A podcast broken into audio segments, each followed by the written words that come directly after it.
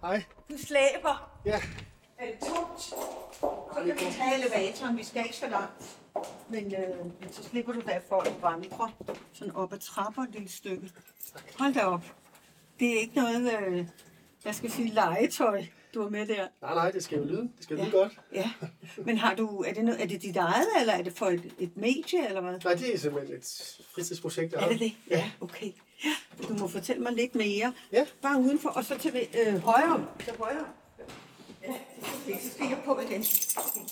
Sikret som Fort Knox her, selvom vi jo ikke er nogen andre end mig lige nu. I hvert fald. Sådan.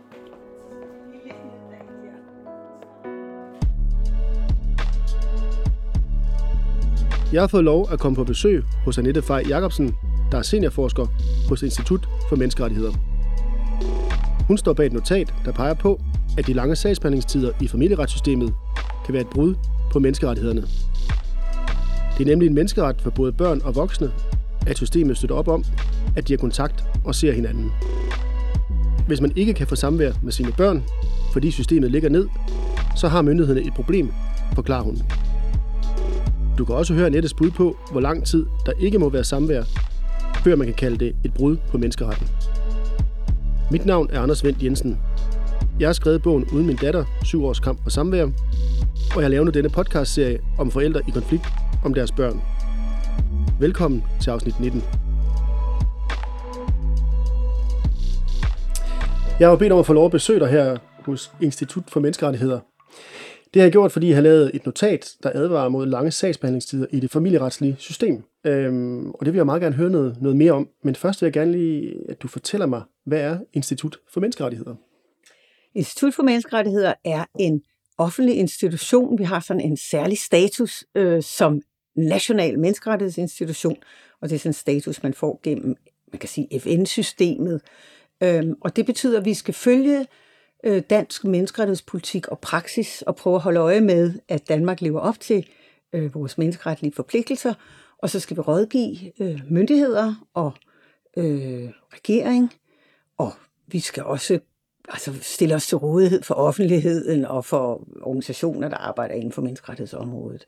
Så øh, vi er offentlige, men vi er også uafhængige af myndighederne, og det er vi gennem sådan et, en særlig bestyrelse, vi har, og noget, der hedder vores menneskerettighedsråd. Det er sådan lidt kompleks øh, struktur, så det skal jeg ikke gå i detaljer med. Men vi er altså offentlige, men vi er også, hvad kan jeg sige, øh, en selvstændig institution, der følger menneskerettigheder i Danmark. Og det vil sige, hvad bruges jeres analyser og anbefalinger til? Øhm, Altså, de skal jo være til brug for myndigheder og, øh, man kan også sige, aktører, der arbejder for menneskerettigheder. Sådan, så det er jo rådgivning først og fremmest. Øh, vi kan ikke tvinge nogen til at gøre, som vi siger, men vi kan øh, argumentere godt for, for vores sag, eller man kan sige for menneskerettighedernes sag, og så er den vej prøve at overbevise om, hvis vi synes, der er brug for nogle ændringer. Det kan være på lovgivning, eller det kan være i praksis, som det vi også skal snakke om her senere, øh, ventetider i familieretssystemet. Så, øh, så vi prøver at give øh, gode råd, og så må andre bruge de her råd. Det kan være, det kan være myndighed og regering, men det kan også være domstolen, og det kan også være pressen, og det kan være organisationer, der arbejder på et område, kan bruge vores argumenter i den her standende debat om, hvordan lever vi op til menneskerettighederne. og hvor meget er det så noget, I bliver bedt om at, at gribe ned i et, et bestemt emne, og hvor meget tager I sig selv initiativ til at undersøge? Altså, alt hvad der hedder lovgivning, det kommer jo typisk ud i sådan nogle høringsprocesser. Hvis øh, regeringen har et lovforslag, de gerne vil have behandlet i Folketinget, så vil de typisk først sende det ud til høring, blandt andet hos os. Så der, der er sådan en automatik, kan man sige, der, det, det bliver vi bedt om at tage stilling til, alt hvad der hedder lovforslag. Ja. Og så kan man sige, så bliver vi kan vi blive bedt om at indtræde i forskellige rådgivende organer. Det kan for eksempel være her under corona, hvor vores direktør har siddet i sådan et, jeg ved ikke præcis, hvad det hedder, om det er en eller anden form for rådgivende gruppe, som regering og folketing kan benytte sig af, når de skal lave de her hastelove om corona, ikke? hvor der er rigtig meget menneskeretligt på spil, altså forsamlingsforbud for eksempel, ikke? Øhm, indgreb i privatliv og forskellige art. Altså, så der, der kan vi også blive bedt om at, at komme med vores bidrag, og så kan vi selv få lov at tage initiativ til at mene noget, eller give nogle gode råd på et område. Mm.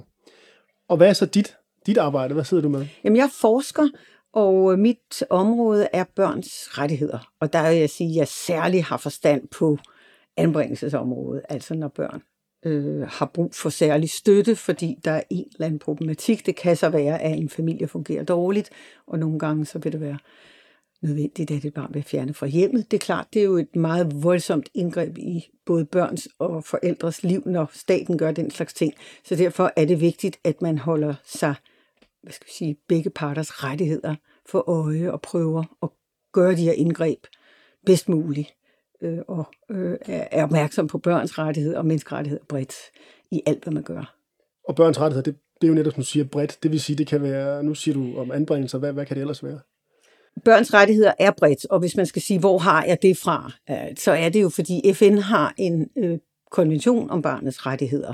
En stor konvention med en masse forskellige rettigheder, øh, og det er ligesom den, der er vores målestok.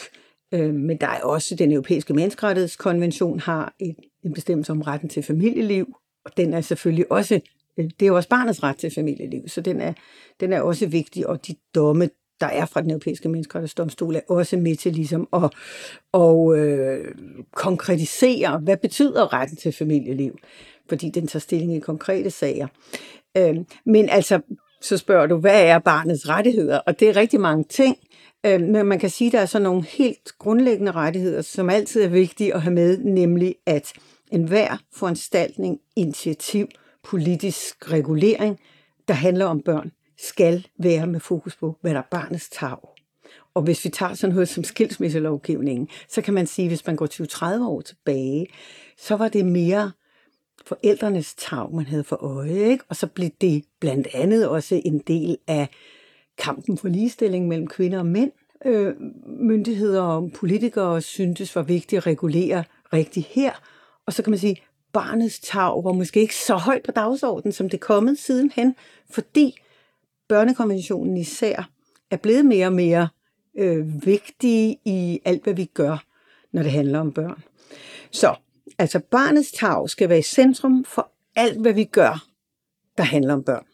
Og en anden meget vigtig ret er, at hvis barnet ellers har aldermodenhed til det, så skal barnet høres, og barnets synspunkt skal inddrages, når man træffer en beslutning. Så øh, barnet skal ikke bare høres, dets øh, udsagn eller synspunkter skal også tillægges vægt. Og det er to meget vigtige rettigheder i børnekonventionen. Så er der en ret til, at alle børn skal have lige adgang til de her rettigheder. Det er altså det, man også kalder, der må ikke diskrimineres, ikke diskriminationsprincippet. Og det betyder for eksempel også, at man kan sige, øh, der må ikke være for eksempel øh, sociale og økonomiske forhindringer for, at et barn øh, får en lige så god uddannelse som et, for eksempel et barn fra et meget velhavende hjem i forhold til et barn fra et fattigt hjem. De skal have uddannelsesmuligheder, der sådan er på linje.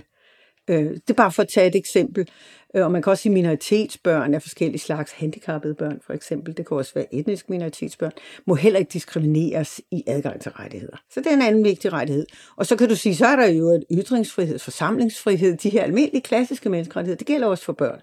Men, må man selvfølgelig sige, børn skal jo også, hvad skal vi sige, øh, de er jo ikke, børn er jo ikke myndige, så børn skal også vejledes af deres forældre. Ikke? Altså det er klart, forældrenes ansvar for, at børnene får de her rettigheder opfyldt, er jo ligesom sådan en slags mellemstation, når vi taler om børns rettigheder, i forhold til voksnes rettigheder. Der er jo ikke sådan en, altså, der er jo ikke sådan en formidlende instans, hvis man kan sige det, som forældrene er for børnene.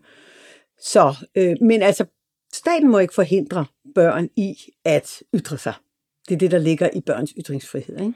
Og hvad er sådan din egen baggrund, hvis vi også lige skal... Hvad er min egen baggrund? Men altså egentlig vil jeg sige, at øh, jeg har været i den her branche i så mange, mange, mange år, så jeg synes nu, at min baggrund er, at jeg er menneskerettighedsperson. Men altså jeg er uddannet historiker mm. og har en Ph.D. i historie. Og øh, så har jeg så arbejdet med børns rettigheder her på instituttet. Øh, næsten siden vi blev oprettet i 1987, det er mange år siden. Øh, men altså, jeg har været her øh, og har haft børnekonventionen som en del af mit ansvarsområde i de her 30 år. Ikke? Og så har jeg lavet forskellige ting, men så har jeg været forsker de sidste 10 år cirka.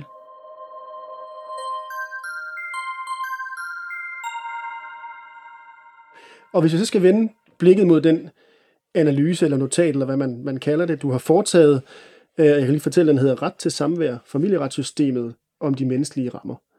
Øhm, hvorfor har I eller du valgt at tage fat på, på det emne? Jeg vil lige sige, det er det ikke kun mig, der har øh, skrevet den her analyse, eller det er en overbliksnotat, som vi kalder det, og som man kan finde ind på vores hjemmeside. Jeg har gjort det sammen med øh, tre kolleger, øh, Emilie Tage, Anne-Katrine øh, og Anne-Katrine, hvad hedder hun til efternavn? Karl hedder hun, ja, og Trine Otto Hansen, som er jurister. Så vi har været flere om det, og det skal jo også lige nævnes her. Hvorfor har vi valgt at gå ind og skrive det her notat? Ja, det har vi, fordi øhm, altså, der har været en del i pressen om de her meget lange sagsbehandlingstider på familie, øhm, øh, i familieretssystemet, øh, der har betydet, at enkelte forældre simpelthen ikke har set deres børn i, i måneder, altså 4 til seks måneder øh, har været nævnt. Og ombudsmanden øh, var også, hvad skal vi sige, øh, altså oprørt, eller var, øh, altså var indstillet på, at her var der noget, der ikke var, som det skulle være i det offentlige system. Så lang tid må der ikke gå, hvor forældre ikke har, har samvær med deres børn. Så øh, han gik ind i og ville undersøge det nærmere, hvad det var, der skete her i familieretssystemet. Øhm, vi syntes, det var vigtigt, at vi også gik ind, selvom at ombudsmanden var på banen, fordi det er vigtigt at sige, at de her ting, altså ret til samvær, og det, at forældre og børn har en kontakt, som der bliver støttet op omkring, det er faktisk en menneskeret, både for forældrene og for barnet. Øhm, så derfor synes vi, at øh, det var vigtigt at få det understreget, og derfor vil vi også gå ind i sagen, fordi det er ikke, øh, det er ikke sådan, at ombudsmanden ikke også kan nævne øh, relevante menneskerettigheder, men det er typisk ikke fokus i hans undersøgelser. Men det er jo fokus i det, vi laver.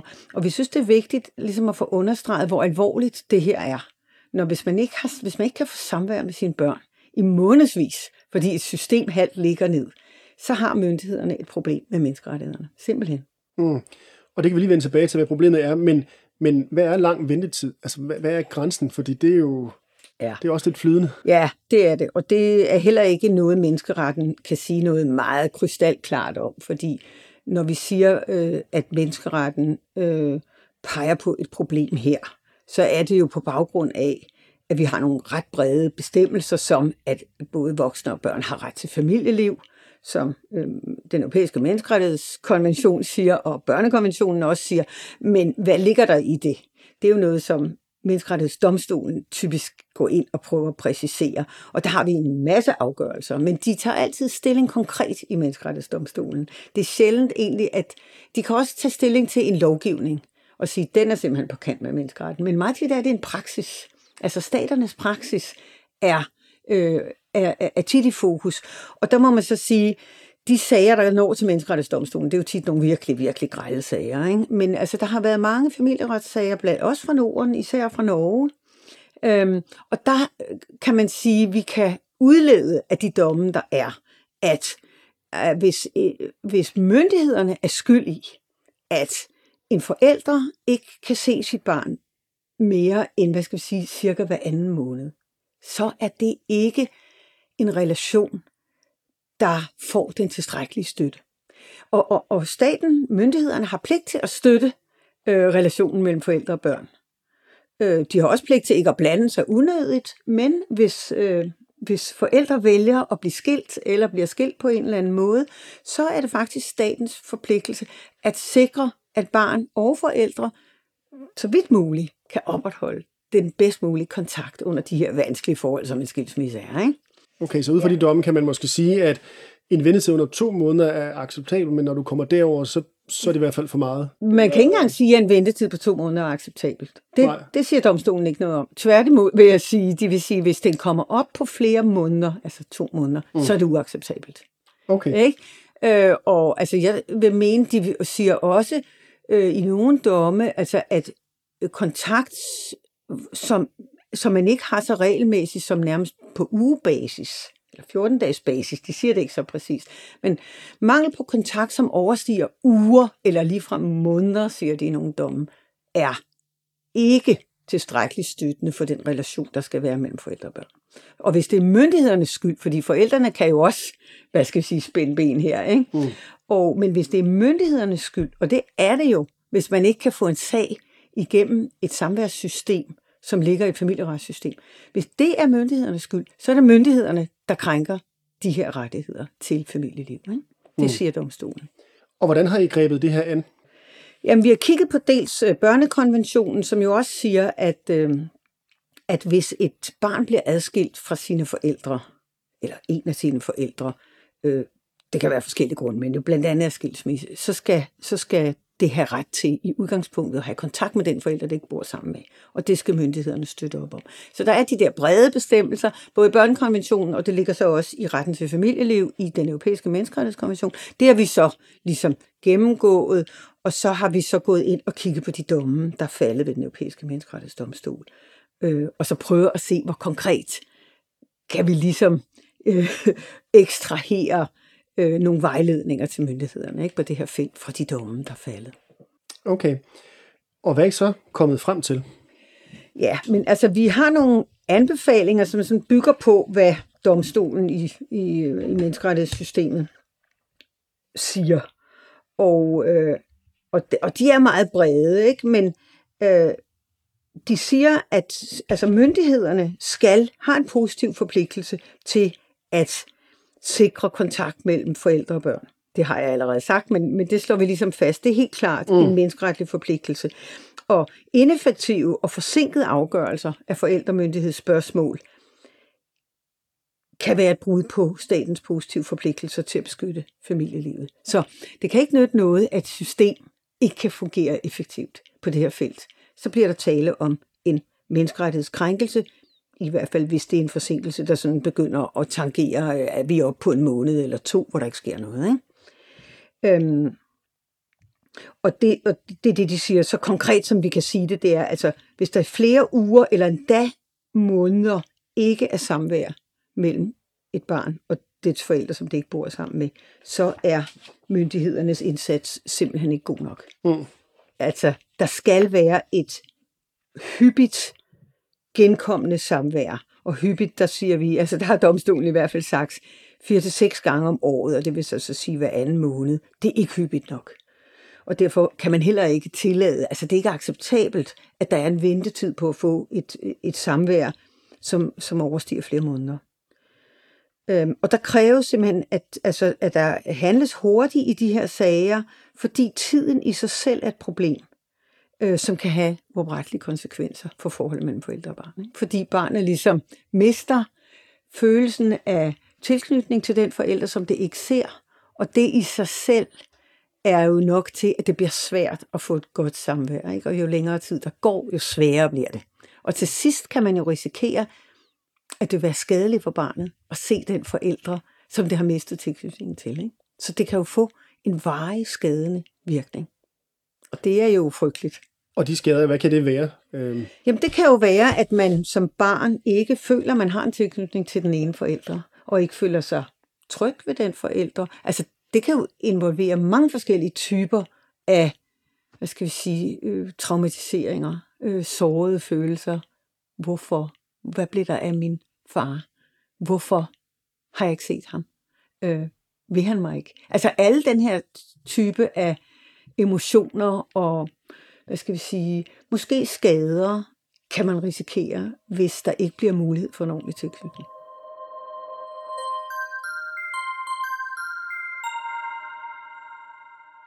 I notatet kommer jo så også med en række anbefalinger ud fra, hvad jeg har fundet ud af. Øhm, hvad, hvad er det, I er kommet frem til?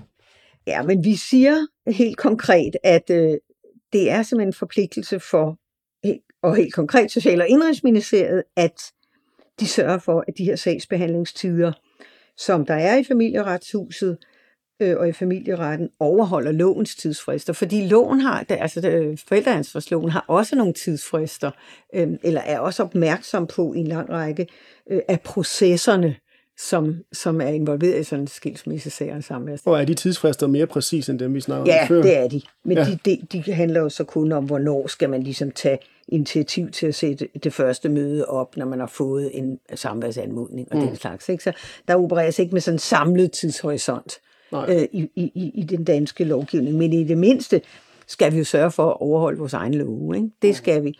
Og så, øhm, og så skal øh, Social- og Indrigsministeriet også sikre, at de samlede sagsbehandlingstider, altså fra der kommer en anmodning om at få fastsat samvær til den endelige afslutning af samværsfastsættelse, og også effektuering af samværet. Altså, for der kan jo også blive tale om sabotage, sådan så samvær er besluttet, men det bliver ikke effektueret. Så, øh, og der har myndighederne stadigvæk et ansvar. Og det må ikke, altså den tid, der går, må ikke skade, belaste eller skade relationen mellem samværsforældrene og barnet. Så der taler vi om de her måneder, et par, må- par måneder max, ikke? Mm. faktisk, hvis vi skal leve op til menneskeretten. Og så skal Social- og Indrigsministeriet overvåge sagsbehandlingstider for samværssager, øh, skriver vi også som en anbefaling, fremover herunder i forbindelse med beslutning om midlertidig samvær i familieretssystemet. Det er især der, har vi indtryk af, at problemet er. Øh, der skal vi, de overvåge sagsbehandlingstiderne samlet set, altså fra de får en anmodning om at fastsætte midlertidig samvær, til det er effektueret. Hvor lang tid går der der? Der må ikke gå måneder. Mm. Øhm, og, øh, og det skal de, altså det, det har de pligt til at sørge for, at bliver strømlignet og kommer til at virke. Uanset at der kan være problemer med øh, at få et nyt system, som det jo er. Familieretssystemet er jo relativt nyt. Øh, der var en stor lovreform her for et par år siden, øh, hvor man altså tænkte hele området forfra, etablerede nye institutioner, familieretshuset er en ny institution. Det er klart, det giver noget ekstra ja, altså arbejde med at øh, ommøblere hele systemet. Men det er bare ikke en undskyldning for, at der ikke tages hånd om at få de her sag, sager kørt, øh, hvad skal vi sige, kørt igennem hurtigt nok. Mm. Det er det faktisk ikke. Og heller ikke menneskeretligt, faktisk.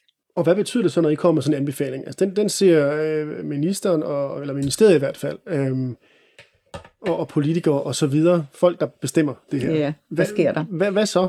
Lægger de over en bunker over vindueskarmen og siger, det skal vi også, også huske at kigge på, eller... Ja, det er svært at sige, øh, hvordan det tages imod øh, i systemet. Jeg tror, der arbejdes givetvis i familie, familieretshuset på højtryk. Øhm, men øh, jeg vil nu alligevel sige, man skal nok se det lidt bredere perspektiv, øh, hvordan det kan få konsekvenser, når vi laver sådan et notat. Altså for eksempel har der lige været en artikel i Tidsskrift for Familie og hvor vores notat bliver ligesom refereret som den alvorlige påpegning, det er af, at vi har med problemer at gøre her. Og det er en opfordring til, at familieretsadvokater i de her sager faktisk også bruger menneskeretten i deres argumentation ved domstolene og, og siger, prøv at høre, det her er ikke, altså, det er ikke nogen lille ting, det er en super alvorlig ting. Og, øh, og det skal dommere tage højde for, og, øh, og dermed ligesom virke tilbage forhåbentlig på familieretssystemet og familieretten øh, med menneskeretten i hånden. Ikke?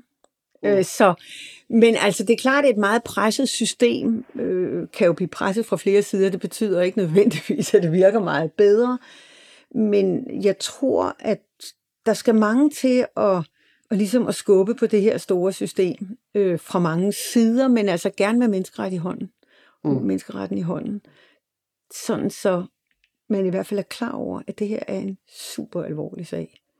Men det er ikke sådan, I hører noget, øh, et, et, ikke feedback, det er forkert ord, men I, I får ikke noget svar. Nej, at nu har I, nu det er ikke sådan, at ministeren skriver tak for notatet. Vi skal se, hvad vi kan gøre hurtigst muligt. Det vil selvfølgelig være fint, men det Mm. forventer vi ikke. Altså, det er jo redskaber, vi laver, som mange kan bruge. Når vi Ja. laver sådan et notat, så er det super godt, hvis det sker som her, mm. at øh, det bliver ligesom formidlet ud præcis til den gruppe, familieretsadvokaterne, som aktivt arbejder med de her sager hele tiden. Mm. Og jo også super godt, at en podcaster som dig får øje på det og siger, det kan også være interessant for forældre, der står i de her konflikter, at man er opmærksom på, hov, jeg har faktisk ret til familieliv. Øh, og det er noget, myndighederne er forpligtet på at være positivt aktive på at støtte. Det tager jeg med i min argumentation. Øh, og det er i hvert fald med til at understrege, at her er, altså, der er noget på spil. Det er de fleste, der er arbejder inden for systemet, selvfølgelig godt klar over, men det giver ligesom en anden alvor, synes jeg, når man er klar over, at det her er en helt basal menneskeret, vi har med at gøre. For uden de her øh, anbefalinger, har I, har I så også været inde og tage stilling til at se på, hvordan kan man så måske ændre det her system? Vi går ikke nærmere ind i det konkrete øh, indretning af familieretshuset og familieretten. Altså vi har jo i tidernes morgen, altså her for et par år siden, da systemet blev etableret, har vi jo forholdt os til det i kraft af, at vi har lavet et høringssvar, da lovforslaget lå. Ikke? Og på mange måder syntes vi, øh, at det var et system, der tegnede rigtig godt. Altså det var en god reform, hvor man jo gjorde rigtig meget ud af, at det var barnets tag, der var det afgørende i afgørelsen af de her sager. Det var ikke fars ret eller mors ret i udgangspunktet, og det var ikke der, vi sådan skulle være meget hyggelige med at veje, at der nu var ligestilling, eller hvad det nu kunne være af hensyn. Nej, det var barnets ret, der skulle være vores udgangspunkt. Det synes vi i udgangspunktet også er, er, er en god model. Så er det så bare ikke så godt, hvis det ikke virker. Mm. Og det er så der, vi har problemet. Men vi går ikke ind. Det kan vi godt gøre. Men vi tror ikke nødvendigvis, det kan der sikkert også være forskellige meninger om, men vi tror ikke, at systemet som sådan har et menneskeretsproblem. Det er praksis, der har et menneskeretsproblem. Okay, det vil sige, at reglerne er sådan set gode nok, de bliver bare ikke øhm, effektueret rigtigt, ja, eller hvad man det er kan præcis sige. det, der er problemet. Reglerne tror vi er gode nok. Det, kan, mm. det betyder ikke, at der ikke kan være noget, der skal justeres, mm. fordi det er relativt nyt, øh, den måde, man har skruet det sammen på. Men altså, det ser rigtig meget ud til, at det ikke bliver forvaltet, som det skal, når der er sådan en ventetid. Det må der ikke være. Men er det så de enkelte medarbejdere, er det nogle mellemledere, er det nogle ministeren? Hvem, hvem har... Ja, hvem har ansvaret? Altså, det skal jeg ikke kunne sige. Der tror jeg måske, at ombudsmandens undersøgelse, den vil være mere grundig i forhold til, hvad er det i systemet, der gør, at det her snubler, eller, eller ikke kommer afsted snarere. Øh, fordi ombudsmanden går ind og beder om at få øh, øh, altså sager tilsendt for at gennemgå dem og se, hvad der er, der sker eller ikke sker mm. og har nogle dialoger med øh, familieretten og familieretssystemet, familieretshuset, øh, om den måde, de øh, arbejder på. Så, men ombudsmandens øh, undersøgelse er jo ikke færdig. Nej, der kom noget for nylig, noget delundersøgelse. Ja, okay. Det, hvor, øh, hvor han siger, han siger, ja, vi ved godt, der er lang ventetid, men, men han godtager, ligesom, som jeg læser det, de initiativer, der er sat i værk for, at det skal blive bedre. Så foreløbig øh, tror jeg, man venter og ser tiden an. Ja, det kan også godt være. Men ombudsmanden går mere i dybden med forvaltningens øh, altså sådan enkelte dele. Ikke? Hvor er det, det sker? Mm. Og det ved vi ikke noget om, og det har vi i hvert fald i den her sag heller ikke, øh, har vi ikke tænkt os at gå nærmere ind i.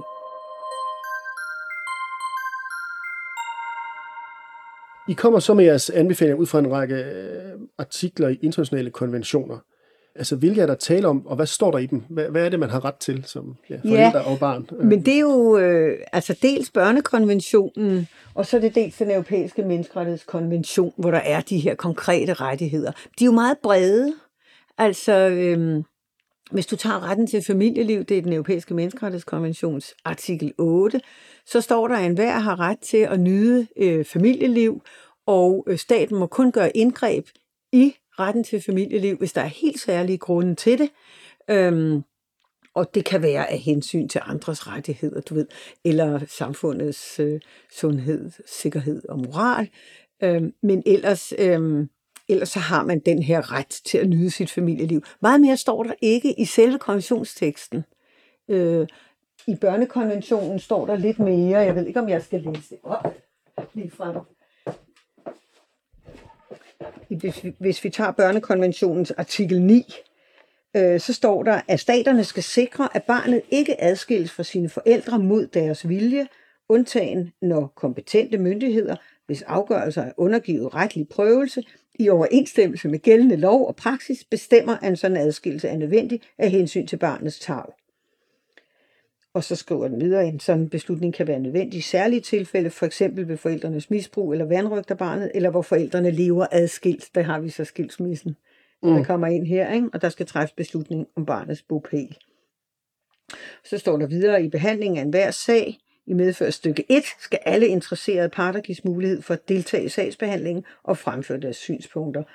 Og stykke 3, Deltagerstaterne skal respektere retten for et barn, der er adskilt fra den ene eller begge forældre, til at opretholde regelmæssig personlig forbindelse og direkte kontakt med begge forældre, undtagen hvis dette strider mod barnets tag.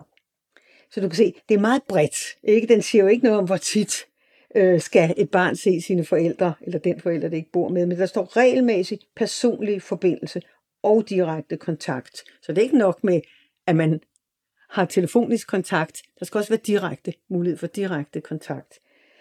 Men stadigvæk meget bredt, øhm, og i den europæiske menneskerettighedskonvention er det endnu bredere, fordi der går man ikke så meget i detaljer med, hvad barnet har ret til.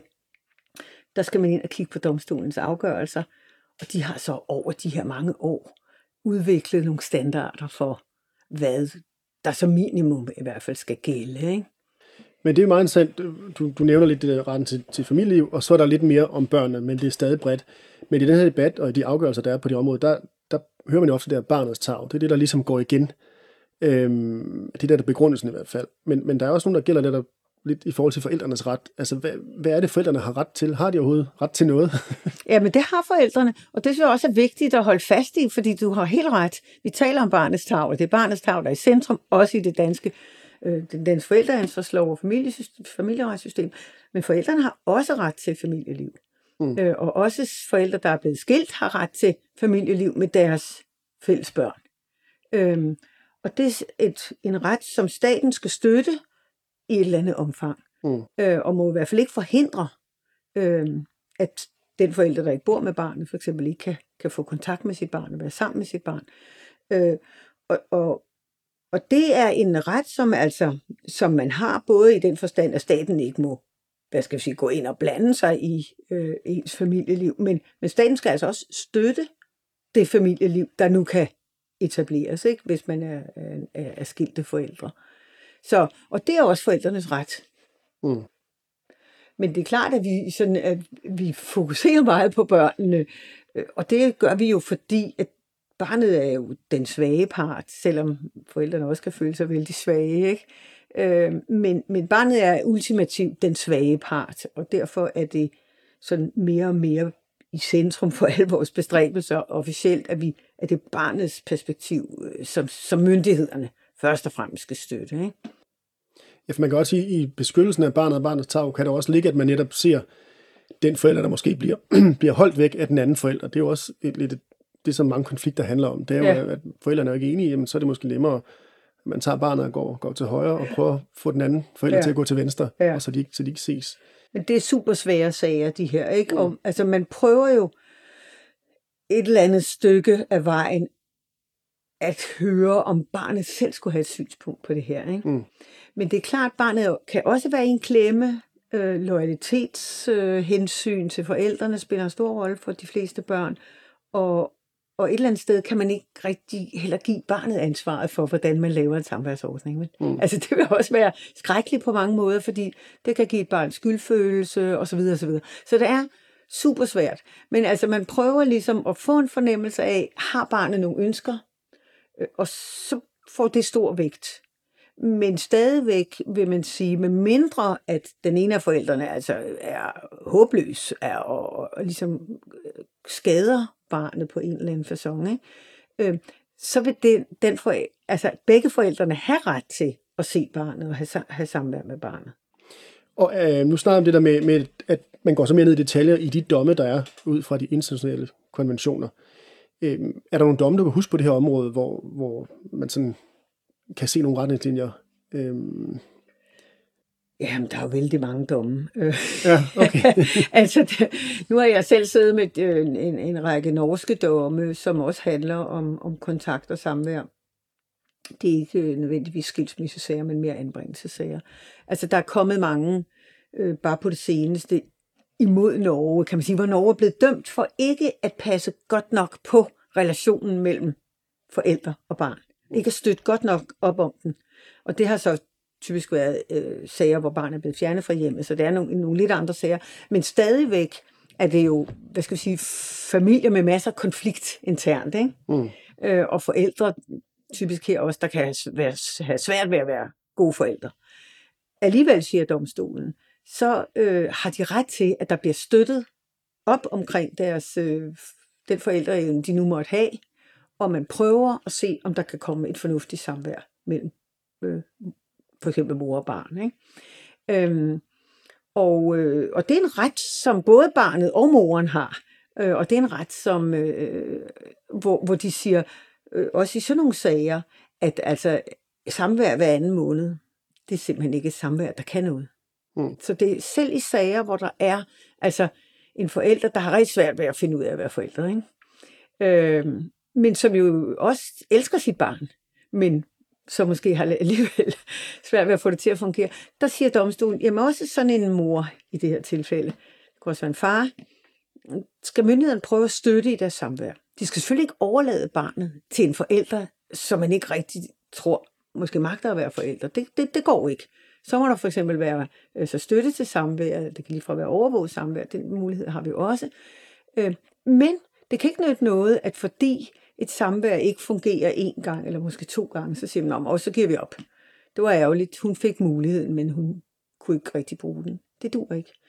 Altså, der skal noget sådan alvorlig, insisterende støtte til at se, hvor meget kan vi få det til at fungere. Og det er klart, på et tidspunkt kan det blive for belastende for barnet. Og så må man så måske beslutte om, ikke?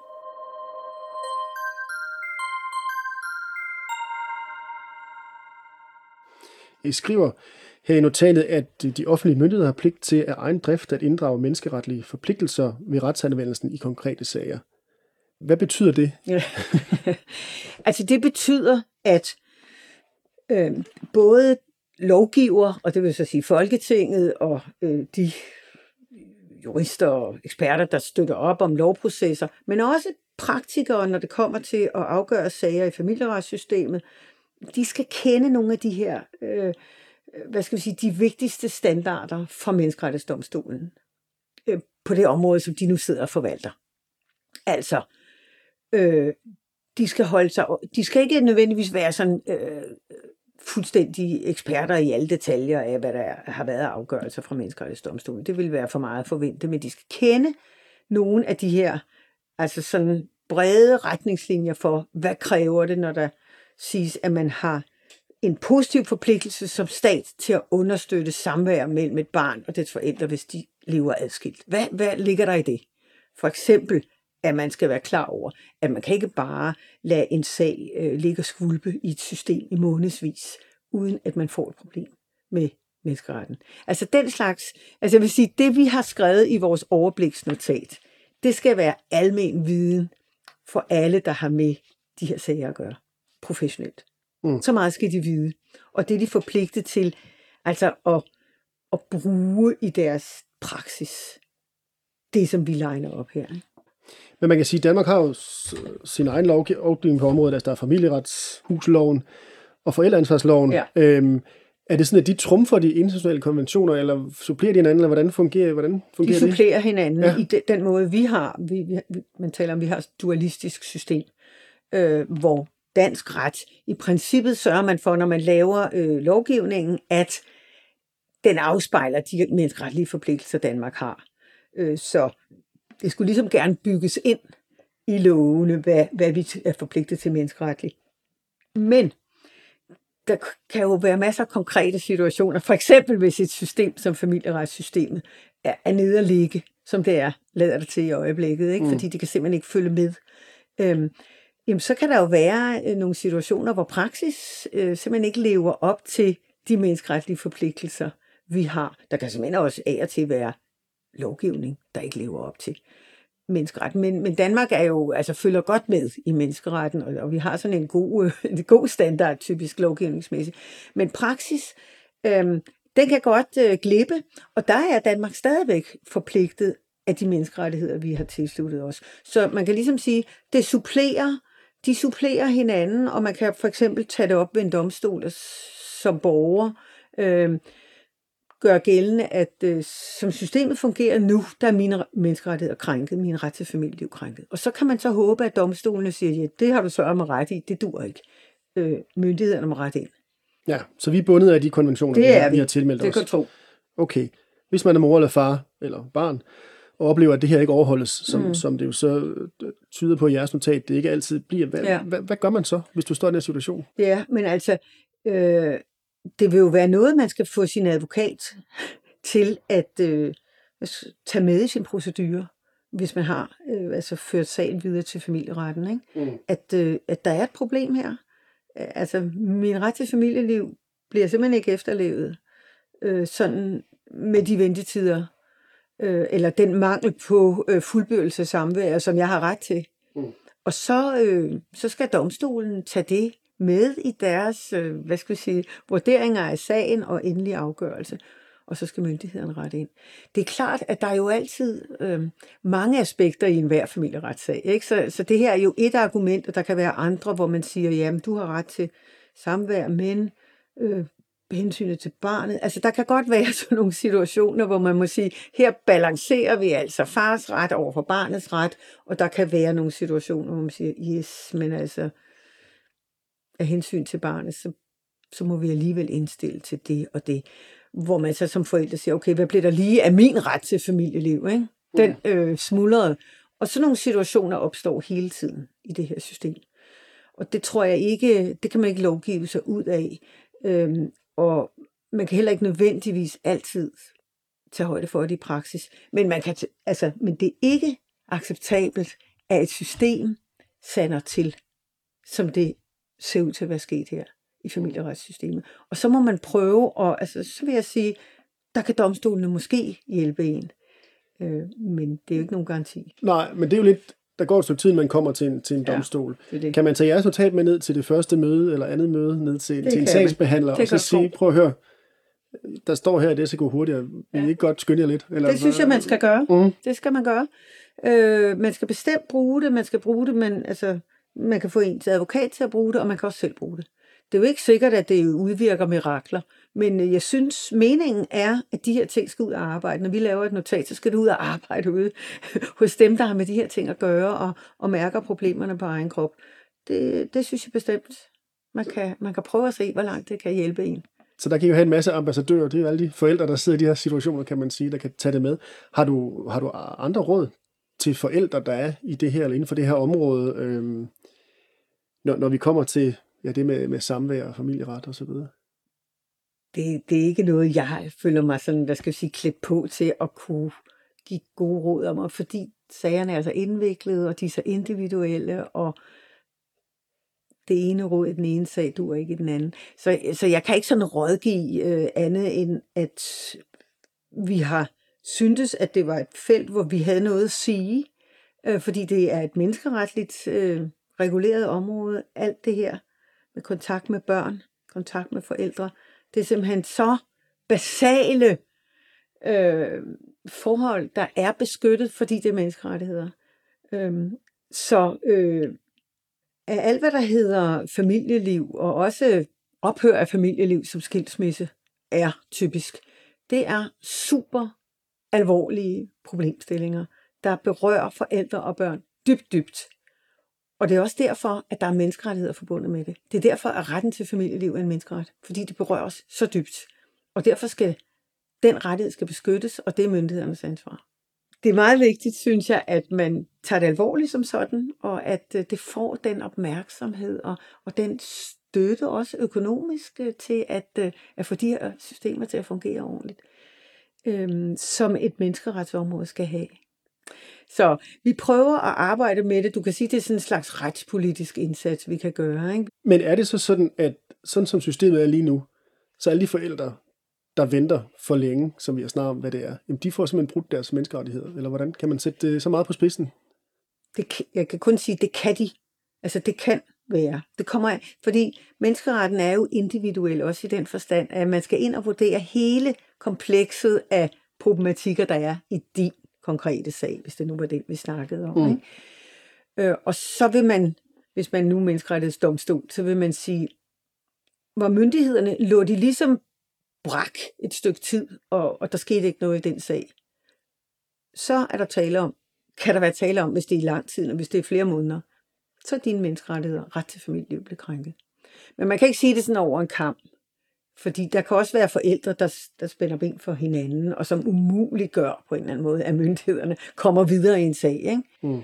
Så forældrene har jo også et ansvar, det er klart, og myndighederne er ikke skyld i alting, heller ikke skyld i alle forsinkelser. Mm. Øh, men hvis myndighederne er skyld i forsinkelser, så er der tale om en, så kan der være tale om krænkelse, hvis den forsinkelse er sådan af en vis varighed. Du har nu hørt Annette Fej Jacobsen forklare og uddybe det meget interessante notat. Du kan læse hele notatet på Institut for Menneskerettigheders hjemmeside, og eventuelt bruge det i din egen sag, som Annette foreslår. Hvis du har kommentarer eller forslag til andre gæster i min podcastserie, er du velkommen til at kontakte mig via Facebook-siden Uden Min Datter. Her må du også meget gerne dele, like og kommentere, så mine gæsters historier bliver hørt af endnu flere. Via hjemmesiden udenmindatter.dk kan du finde beskrivelser og links til alle afsnit. Husk også at abonnere på podcasten, så du altid får adgang til de nyeste afsnit. Musik og lyd er lavet af Oscar Vendt Mosgaard. Tak fordi du lyttede med.